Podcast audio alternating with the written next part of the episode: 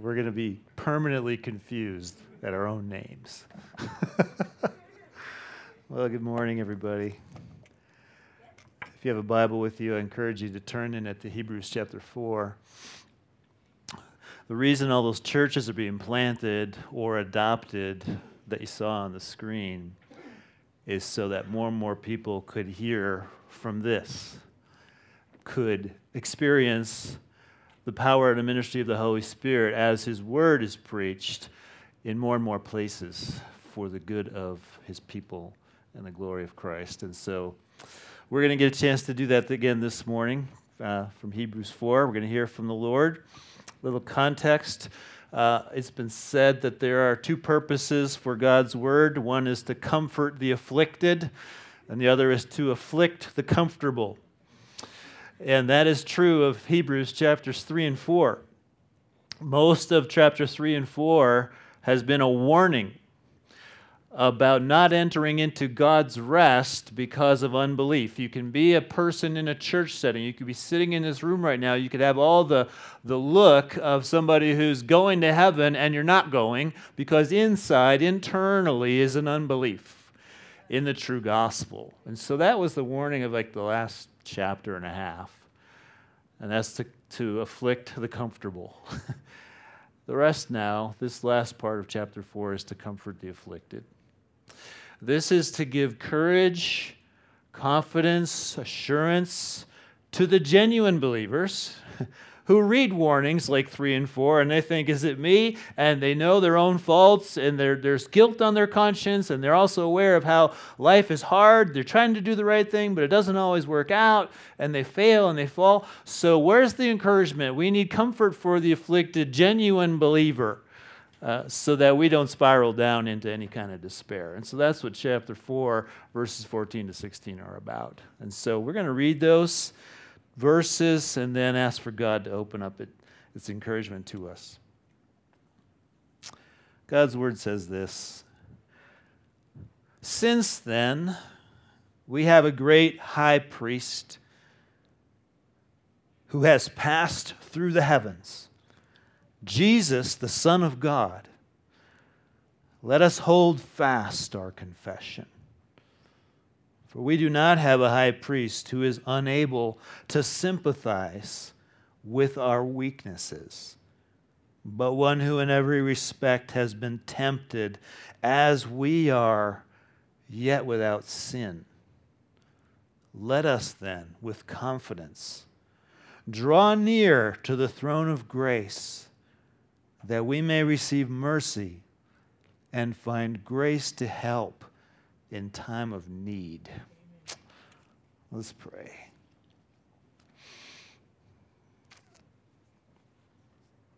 It's your heart to give us grace. Thank you, Lord. We want to experience it this morning. We gathered here, everybody got up, they made the effort, they're here in the room, and we are here to receive from you mercy and grace. I pray that that's everybody's disposition. I don't know where everybody's at spiritually. But Lord, I think that you are, and we, your word tells us you are a God of mercy and a God of grace. And so show us that again, even in more tangible, new ways. Get our minds wrapped around this morning and stir us up to faith and to confidence to walk out this life following Christ. We ask it in his name. Amen. Well, I found out from being married that people aren't necessarily encouraged by the same things. There's an amen. Yes, thank you for that. Uh, for example, I place a high value on facts, objective truths, rational arguments. I don't want to watch sad movies. I don't want to watch reels of pets doing interesting, funny things. I don't know why the way a dress looks is really that big of a deal. Give me a good book on theology. Give me something that tells you how to climb a 14er or where's the best place to buy lumber. That's my jam. Facts and figures and rational information. Uh, that doesn't necessarily describe Mary.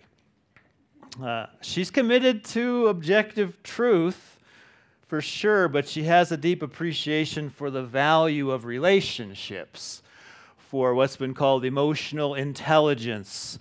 Uh, there's, a, there's a place for just knowing one another and experiencing good from one another and saying, I'm there for you. So give her a good meeting with friends at a coffee shop. Give her a family gathering where there's lots of food, a phone call just to say, How are you doing? That's what speaks to her soul.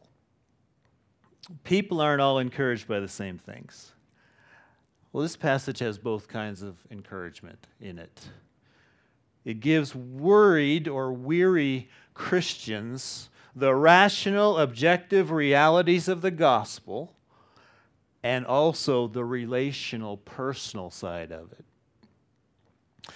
In verse 14, we have the rational part. We have a great high priest who has passed through the heavens, Jesus, the Son of God. That's factual information about who Jesus is, what he has done. This is objective truth on which we can build our lives. But then in verse 15, we have the relational part.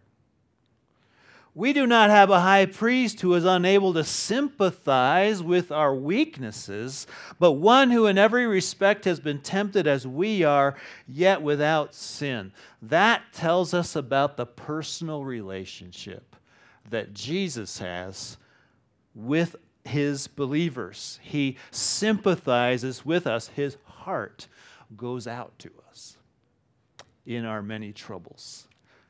And when we have this both relational and, re- and, rational parts of the gospel clear in our minds, it gives us confidence to do two things, two exhortations in the text. We hold fast our confession, that is our confession of our faith, and we draw near to the throne of grace that we may receive mercy and find grace to help in time of need.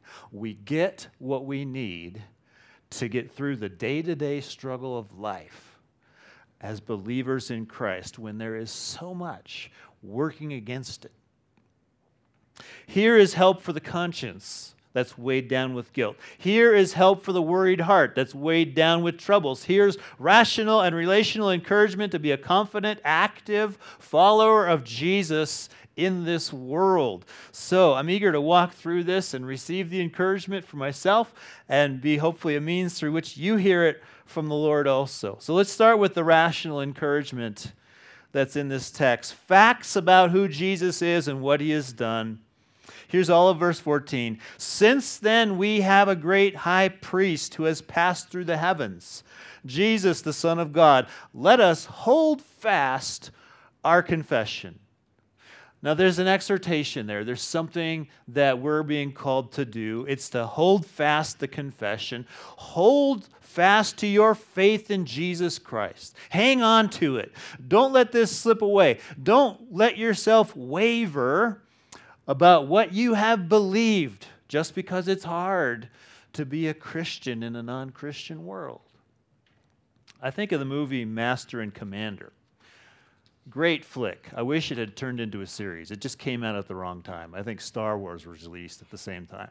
So nobody went to see it. It should have been like five or six movies. Anyway, great movie, Master and Commander. It's about a ship of war, a British ship of war in the 1800s, and they're chasing down this French ship that's been destroying all sorts of ships and stealing things from English vessels. So they're trying to hunt this thing down. And so the HMS Surprise is going around the world on this journey through rough seas and intense battles. And then on the ship, there's this crusty old, white haired, uh, teeth missing sailor, this crusty old sailor. And, and on his knuckles, he's got tattooed, hold fast. Like you can just imagine just holding on to that thing. And there's that, net, that, that, that exhortation hold fast. You just know that he's lived a hard life in his days at sea. And no matter how tough it gets, he's saying, keep your head about you. Remember who you are, remember the country you represent, and what your duty is. Hold fast. I think that pictures what it means to hold fast to our confession. The next bad cultural news that hits your inbox can make you start to shift away from the faith you once professed Um, people are leaving the faith. I was reading some survey about how over the pandemic, lots of people left religion, especially Christian religion. They didn't hold fast. There was some, there wasn't something solid for them to grab onto, and it, it slipped away. There's pressure that mounts on you to abandon certain teachings of the Bible that are considered offensive. And so we have this, this exhortation hold fast. Hold fast. Keep your head about you. Remember who you are. Remember who you represent and what your duty is. Hang in there with Jesus. That's the exhortation, but how do we get the strength to do that? Well, it's from the rational, objective truth that comes right before it. Since we have a great high priest who has passed through the heavens, Jesus, the Son of God, hold fast. Since that's true, now you can hang on. It's a reminder of the gospel message of our salvation. Jesus is a great high priest. That means he has gone into the presence of God himself with a sacrifice that atones for our sin. That sacrifice being his own life. Objective fact, truth that never changes in any circumstance of life is this we have guilt on our record, we have wrongs we've done. They deserve justice, they deserve a punishment. But God is merciful He's made a way for us to escape the punishment. Jesus, the Son of God, enters this world on Christmas Day, born as a baby, grows up to adulthood, takes our guilt on himself, and then takes the punishment on himself on the cross. His death atones for our sin, He grants us a pardon. We are reconciled to God. That's what the high priest does, that's what he did. That's objective fact. But it doesn't end there. The high priest's life didn't end on the cross. Jesus has passed through the heavens. On the third day, he was raised from the dead. He met with his disciples in person in his new glorified, immortal body. They watched him be taken bodily up into the heavens, go out of sight into the clouds, where he now is with God on the throne, seated, ruling over this world with power, and calling to himself this person and that person and the other into his kingdom, out of darkness into his marvelous light. All around the world, he's doing this. Everything is going his way because he's ruling over this thing. And everybody that he calls to himself is going to be resurrected with him and into this new creation that we can hardly even imagine how great it's going to be. Those are facts. That is history and guaranteed future. That doesn't change with the latest news that you hear, the latest problem in your life. You can hold fast to that. So, do you want to hold fast and not ditch the Christian faith when things get hard? Hold on to the gospel. It's reliable, it won't let you down. That's the rela- relation or the rational encouragement of this passage. That's the bedrock that we all have to have to live the Christian life. But there's also the relational encouragement in the passage. Because God knows that facts alone, even gospel facts about Jesus, aren't all that we need in any given moment in order to stay the course and be encouraged. There's the personal part, the part that engages with our feelings, our emotions, the part that reassures us that God genuinely knows and cares about us in the challenges that we go through. And sometimes that relational part is the most powerful encouragement that we can get to keep going. So let's look at the relational encouragement. It's in verse 15. Having told us to hold fast our confession, he adds the reason for doing it. Another reason. For we do not have a high priest who is unable to sympathize with our weaknesses, but one who in every respect has been tempted as we are, yet without sin. Oh, this is so good to unpack. that word sympathize, it really stands out. Our great high priest has not only atoned for sin and rules from heaven from a seat of power, that's the objective rational truth, but before that, he entered into our human experience.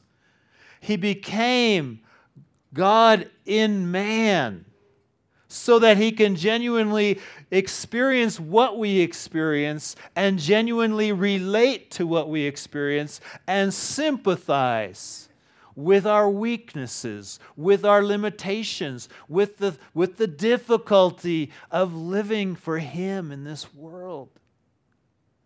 That's the relational part, the sympathy, the, the solidarity with us. I identify with you. I like the way the King James Version translated this. It says, Jesus is not someone who cannot be touched with the feeling of our infirmities. In other words, he is touched with the feeling of our infirmities. We can say that he feels for us. To sympathize means to have feelings of pity or sorrow for someone who's in distress. It's a display of compassion, of care, this desire to console and to comfort. And we know what that looks like, don't we? The other day, yes, I heard a yep. Uh, the other day, Kristen put out a prayer request for her daughter Everly. I think a number of you got that if you were on the prayer chain. She went into the ER with a fever of 108.3. I didn't know it could go that high. Seriously, I've never heard of anything that high. So she was miserable, didn't know what was going on, rushed her to the ER. Um, fortunately, she's here today. God worked. She got through it. But as in one of the updates, as this was playing out, Kristen said this. She said, My heart hurts watching her go through everything. My heart hurts. That's sympathy. I hurt for you. You matter to me so much that when you suffer, I suffer. I'm not the one with the fever. I'm not suffering what you're suffering, but my heart hurts for you in your suffering. Now, can you believe that Jesus feels that way towards you in your suffering? He does. Thomas Goodwin, the preacher who lived in the 1600s, he wrote a book called The Heart of Christ in Heaven Towards Sinners on Earth. 70 pages were devoted to chapter 4, verse 15. One verse. That's how the Puritans rolled. You know, they just kept going, you know, on one, one verse wringing every bit of truth out of it that they could. It was usually beautiful. But here was the subtitle of his book The Gracious Disposition and Tender Affection of Christ in His Human Nature, now in glory, unto His members under all sorts of infirmities, either of sin or misery. That's a mouthful, isn't it? But what's he getting at? Simply this if you're a member of Christ, if you're a genuine believer in his saving work, you cannot suffer without his heart being moved. It doesn't matter if the suffering is your fault or somebody else's. He sympathizes. He has a tender affection. He hurts for you in your distress. Now, we might have trouble believing that. One reason is because it might make Jesus seem weak. We might think that if Jesus really feels our hurts, then he must be the most depressed person that there is because millions of his members are suffering all the time. And if he feels all of that, he must be crushed with sorrow constantly. And that doesn't sound like somebody who's in a good place that I can go to for strength. It doesn't sound like a victorious Savior who has passed through the heavens. But we look at the biblical evidence for his sympathy for sinners and sufferers, and it's there. he wept at the tomb of Lazarus, whom he loved, in John 11. Jesus said to Paul on the road to Damascus, Saul, Saul, why are you persecuting me when he was persecuting Christians? He feels that suffering. You do it to them, you're doing it to me. And then of course the clear statement in Hebrews 4:15, he is not untouched with the feeling of our infirmities. He is touched. And this is where the great mystery of Jesus as both God and man comes into play. Jesus is truly a human being with human emotions, one of the most precious of which is that he does feel our hurts personally. But Jesus is also the Son of God, infinite in his capacity to bear the weight of our suffering, yet not be crushed by all that suffering. Still almighty and still full of joy in the knowledge that he has victoriously won our ultimate deliverance from all suffering. For, for the joy set before him, he endured the cross. And he did it. He accomplished it. He knows the end of our story. He knows the suffering and he enters into the suffering now, but at the same time, he knows, but I've bought you. And I am happy that you are going with me to endless glory. He's not depressed. He just bears the weight of it. He just has the compassion. He genuinely enters in. Our own sympathy, like Kristen's for Everly, is a reflection of the heart of Christ. It's how a fully functioning human heart should respond to another person's distress. Paul said to the Corinthians, If one member suffers, all suffer together. Why? Because we are the body of Christ, and the members of Christ should feel something when another part of our body is feeling hurt we should feel something. The anomaly, the evidence that sin has affected us is when we don't feel anything when someone else is suffering. But one of the beautiful things that Jesus is doing in building his church is creating a community where we matter to one another, where we genuinely enter into each other's distress with compassion, with consolation, so that when Kristen sends out an email and says, Here's what's going on, pray for us, we're like, Yeah, I'm going to stop right now and I'm going to pray for her because I care how that turns out. That's what Jesus is building. Friends, isn't that sometimes the most powerful help that we can give to one another? This relational gospel lived out towards one another, this heart of Christ. I've found that by a hospital bed, people don't really care about all your theology in that moment. they don't need me to come in there and rattle off a bunch of truths about God's sovereignty or whatever. What they remember, what encourages them, you were there. You, cry, you cried. you, you, it mattered. You remembered me. I'm not alone. I don't care what you say. Just be there. That's the heart of Christ. That's sympathy.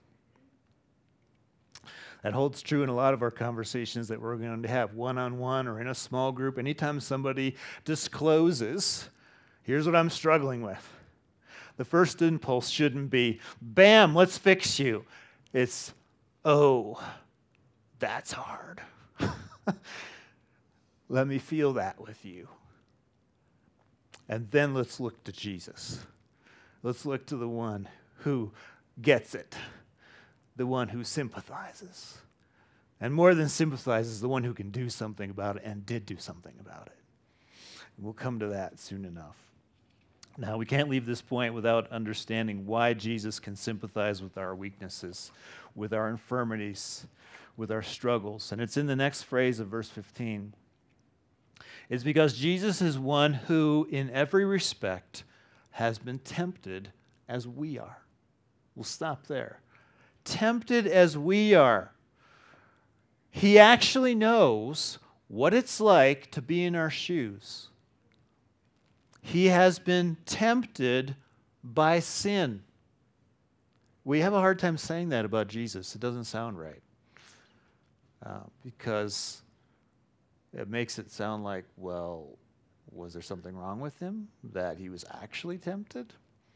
But we have to take this word for what it says. He was in all respects tempted as we are, yet without sin. That's very important to remember. We'll come back to that. But he was tempted to not hold fast to faithfulness to God and to God's word. So he gets what that's like for us. He, he can relate. He knows exactly what you face today and tomorrow as, as someone who's been there himself. Now, that doesn't mean Jesus was personally in every conceivable circumstance of temptation. He was never tempted to spend too much time on his cell phone, didn't have one. He wasn't tempted to yell at the kids, his kids, because he didn't have any. But he was tempted in every respect, and that is in all the ways that are common to man. 1 Corinthians 10:13 says, "No temptation has overtaken you that is not common to man." There's a standard package of temptations that every one of us faces in this life. Temptations to fear, temptations to be selfish, to be uncaring, to lust, after that which isn't ours, to be lazy, to love money, to slander, to be dishonest. And most of all, to live as if we don't need God or to charge Him with wrong when He doesn't do what we ask Him to. We experience those temptations. Those are common to man. And Jesus experienced those temptations because He was a real human being. Now, here's just a short list of how he was tempted. We know from Mark's gospel that Jesus grew up in a big family. He was the oldest of five brothers and at least two sisters. So, you who come from large families, is there not ample opportunity to be tempted by sin in, in the house? when you have a bunch of immature children, teens, and tweens, I grew up with three brothers and a sister, and it was bedlam in our house much of the time. We put holes in the walls, we broke windows, we fought. Jesus grew up in an environment with the common family temptations. He also worked a job as a carpenter. That means he experienced the curse of the fall, which made work full of thorns and thistles. Things that um, you can't obtain. Like maybe he, he needed wood, he couldn't get it. Uh, customers that can't be satisfied, it's never good enough for them. Uh, you know, worms that eat through your wood and rot it out. I mean, it's all part of the fallen world that everybody experiences to some degree. Work has been made hard. Jesus experienced that. He could have had the temptation to get frustrated with that and throw something down. He experienced temptations, but the biggest temptation was in his calling to be our Savior. He was led up into the wilderness where he was tempted by the devil, who showed him all the kingdom, kingdoms of the world and said, If you then will worship me, it will all be yours. Here's, here's a plan B. You don't have to suffer. I'll give you the whole world. Just one thing worship me instead of God. That's a temptation. The easy way out. Then there's Peter. He rebuked Jesus for his talk about being killed in Jerusalem. Far be it from you, Lord, this shall never happen to you. Again, another temptation. Abandon this path. Get those thoughts out of your head about being crucified. That's not going to happen. You're wrong. Temptation there. Then there's Judas who betrayed him with a kiss leading him, leading his enemies to arrest him. The disciples that he poured his life into for three years, they all deserted him when he was arrested. The sham trial, they accused him of blasphemy. He says he's the Son of God, the Christ. Well, he was. The whipping, the crucifixion, the passersby hurling insults at him. You who would destroy the temple and rebuild it in three days, save yourself. If you are the Son of God, come down from the cross. And he could have, he had that power.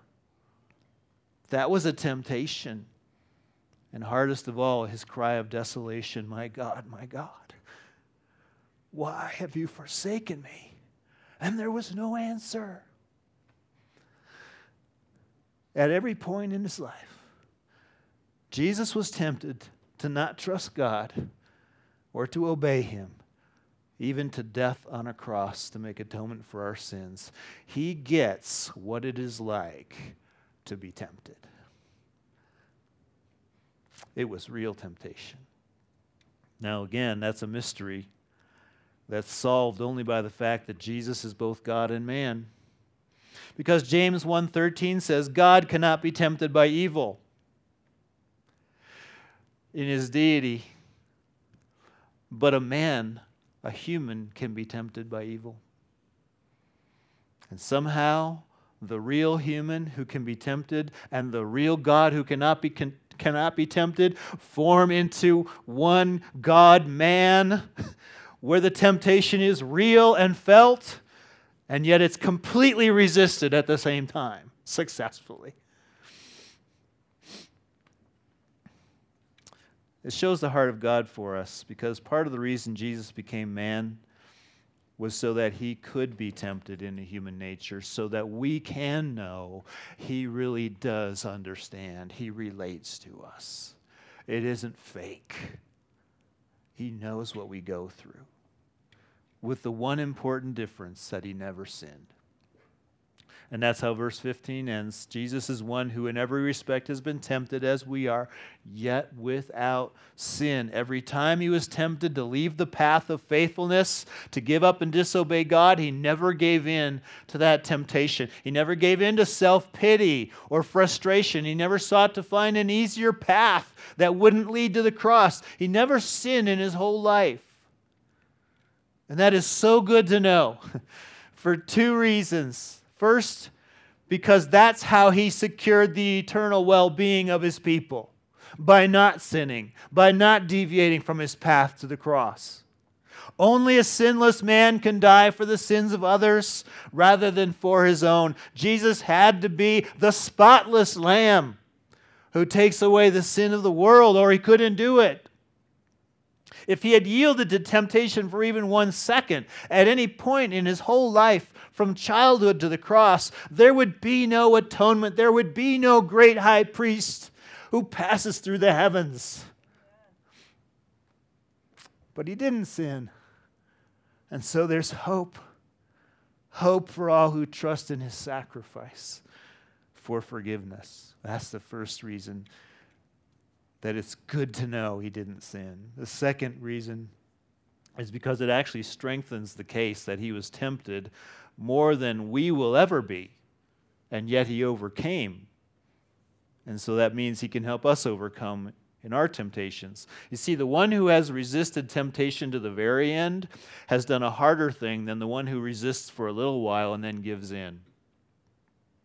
Think of temptation like a challenge to hold your breath for three minutes, like we try to do when we go through the Eisenhower Tunnel up in the mountains.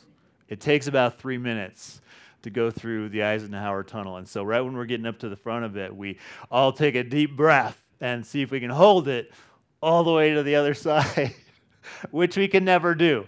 We only get like halfway, maybe, and then, ah, we have to take a deep breath. Uh, we just can't hold it together. Uh, the person who could actually make it for the whole three minutes has done the harder thing. They've gone all the way to the end and didn't give in. Temptation is like that. Eventually, we do give in to some sin. Doesn't have to be all of them all the time, but we do give in to many sins. But Jesus never did. It's like he held his, his breath for the three minutes every single time, never missed. He outlasted every temptation. He experienced the full force of every temptation because he outlasted it to the end. And that means no temptation you'll ever experience can be more than what he experienced. We can never say, You don't know what I'm going through. We can't say that because he does know. He knows more than we do ourselves. But because he's overcome, it means he, we can also overcome with his help. And that leads to the last point. So we've seen the encouragement to hold fast our confession holds it comes from two sources one is the rational objective truth of the gospel that jesus atoned for our sin and he rules in heaven for our good the other is the relational personal reality that jesus sympathizes with our weaknesses his heart is full of tender affection for us together those two things lead us to where we can get help to overcome our temptations. So the last point is what do we do with this encouragement? Here's what we do. Verse 16. Let us then with confidence draw near to the throne of grace, that we may receive mercy and find grace to help in time of need. Help to overcome our temptations and sins is available to us. In Jesus, we have one who has given us free and welcome access to the throne of God to get the help we need. Jesus turned the throne of judgment into a throne of grace for all believers, a place to receive mercy and find grace. In Christ, there's always mercy. There's always that fresh remembrance that we will not get the punishment that we deserve for our sins because he took it on himself. That's the mercy. We don't get what we deserve. he took what we deserve. And then there's always fresh grace, which is God's favor of it's his favor towards sinners. It's, it's grace to help in time of need. It's, it's the practical support, intervention of God, whatever's needed in the moment that God acts and does so that we get through. Whether that's just all of a sudden, I finally, I finally have faith today. I'm going to go for it. Or some circumstance changes, and so that was helpful. I couldn't have, I couldn't have done it that if that didn't happen. Grace is going to be there. It's going to be coming from the throne, from God's favor. That's what Jesus has won for us. So the writer is encouraging us to draw near. Draw near with confidence, he says, to this throne of grace. Let there be no hesitancy. You've got guilt on your conscience? No surprise. God knows more about it than you do. He, he laid it on Jesus, every single thing.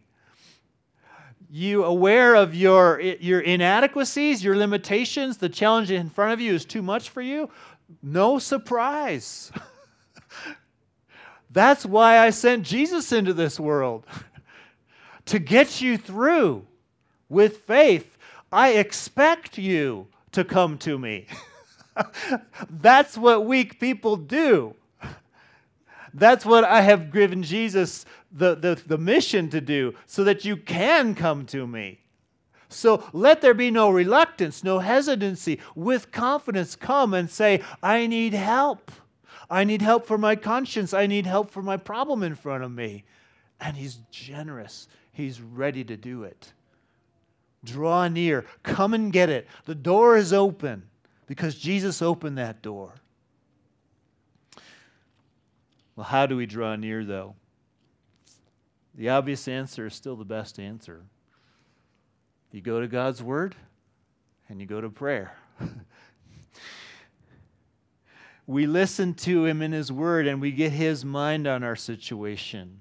We, we remember the promises that he's for us, that he's going to be enough for us. We get our heads straight. We listen to what he has to say, and then we talk to him about what's going on. We pour out our hearts before him. We ask him for help. There's so many scriptures in the Bible talking about prayer. Pray. Jesus prayed. He was a human and he prayed because he was the most dependent human on earth. Every moment he was drawing strength from God. And we need to do the same thing. Prayerlessness is a sign of pride that we don't think we actually need help from God. Or it's a sign of unbelief. We just don't believe that God is going to do anything. We're encouraged to resist those notions and come boldly before the throne of grace and draw near to God in His Word and prayer. That's where we get the help we need to resist temptation and overcome sin as Jesus did by the power of the Spirit. And especially, remember to draw near to God with others. We often forget that so much of Scripture is written to groups. It isn't only the individual. When you're struggling, a lot of times we don't make any progress because we're the only ones who know that we're struggling. We say, I'm praying about it and nothing changes. Well, it might change if you brought in the body, your, your small group setting, and said, This is what I'm struggling with. And then they pray. They draw near to God with you. We all come together, holding up our brother, holding up our sister, and saying, Lord, we need your help corporately for her sake, for his sake. And that could be the reason there's no breakthrough if we don't do that. But when we do that, then there's new strength. we draw near to God through word and through prayer. But we have to remember one thing, lest we have wrong expectations about what happens next after we pray.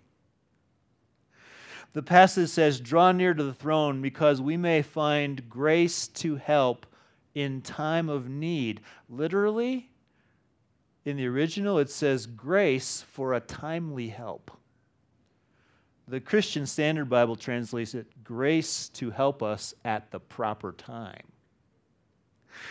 We always think we know what the proper time is for God's help and what that help ought to be when we're praying. Lord, I need an answer for what I'm going to do with my life by next Friday. Lord, I need my boss to treat me better today.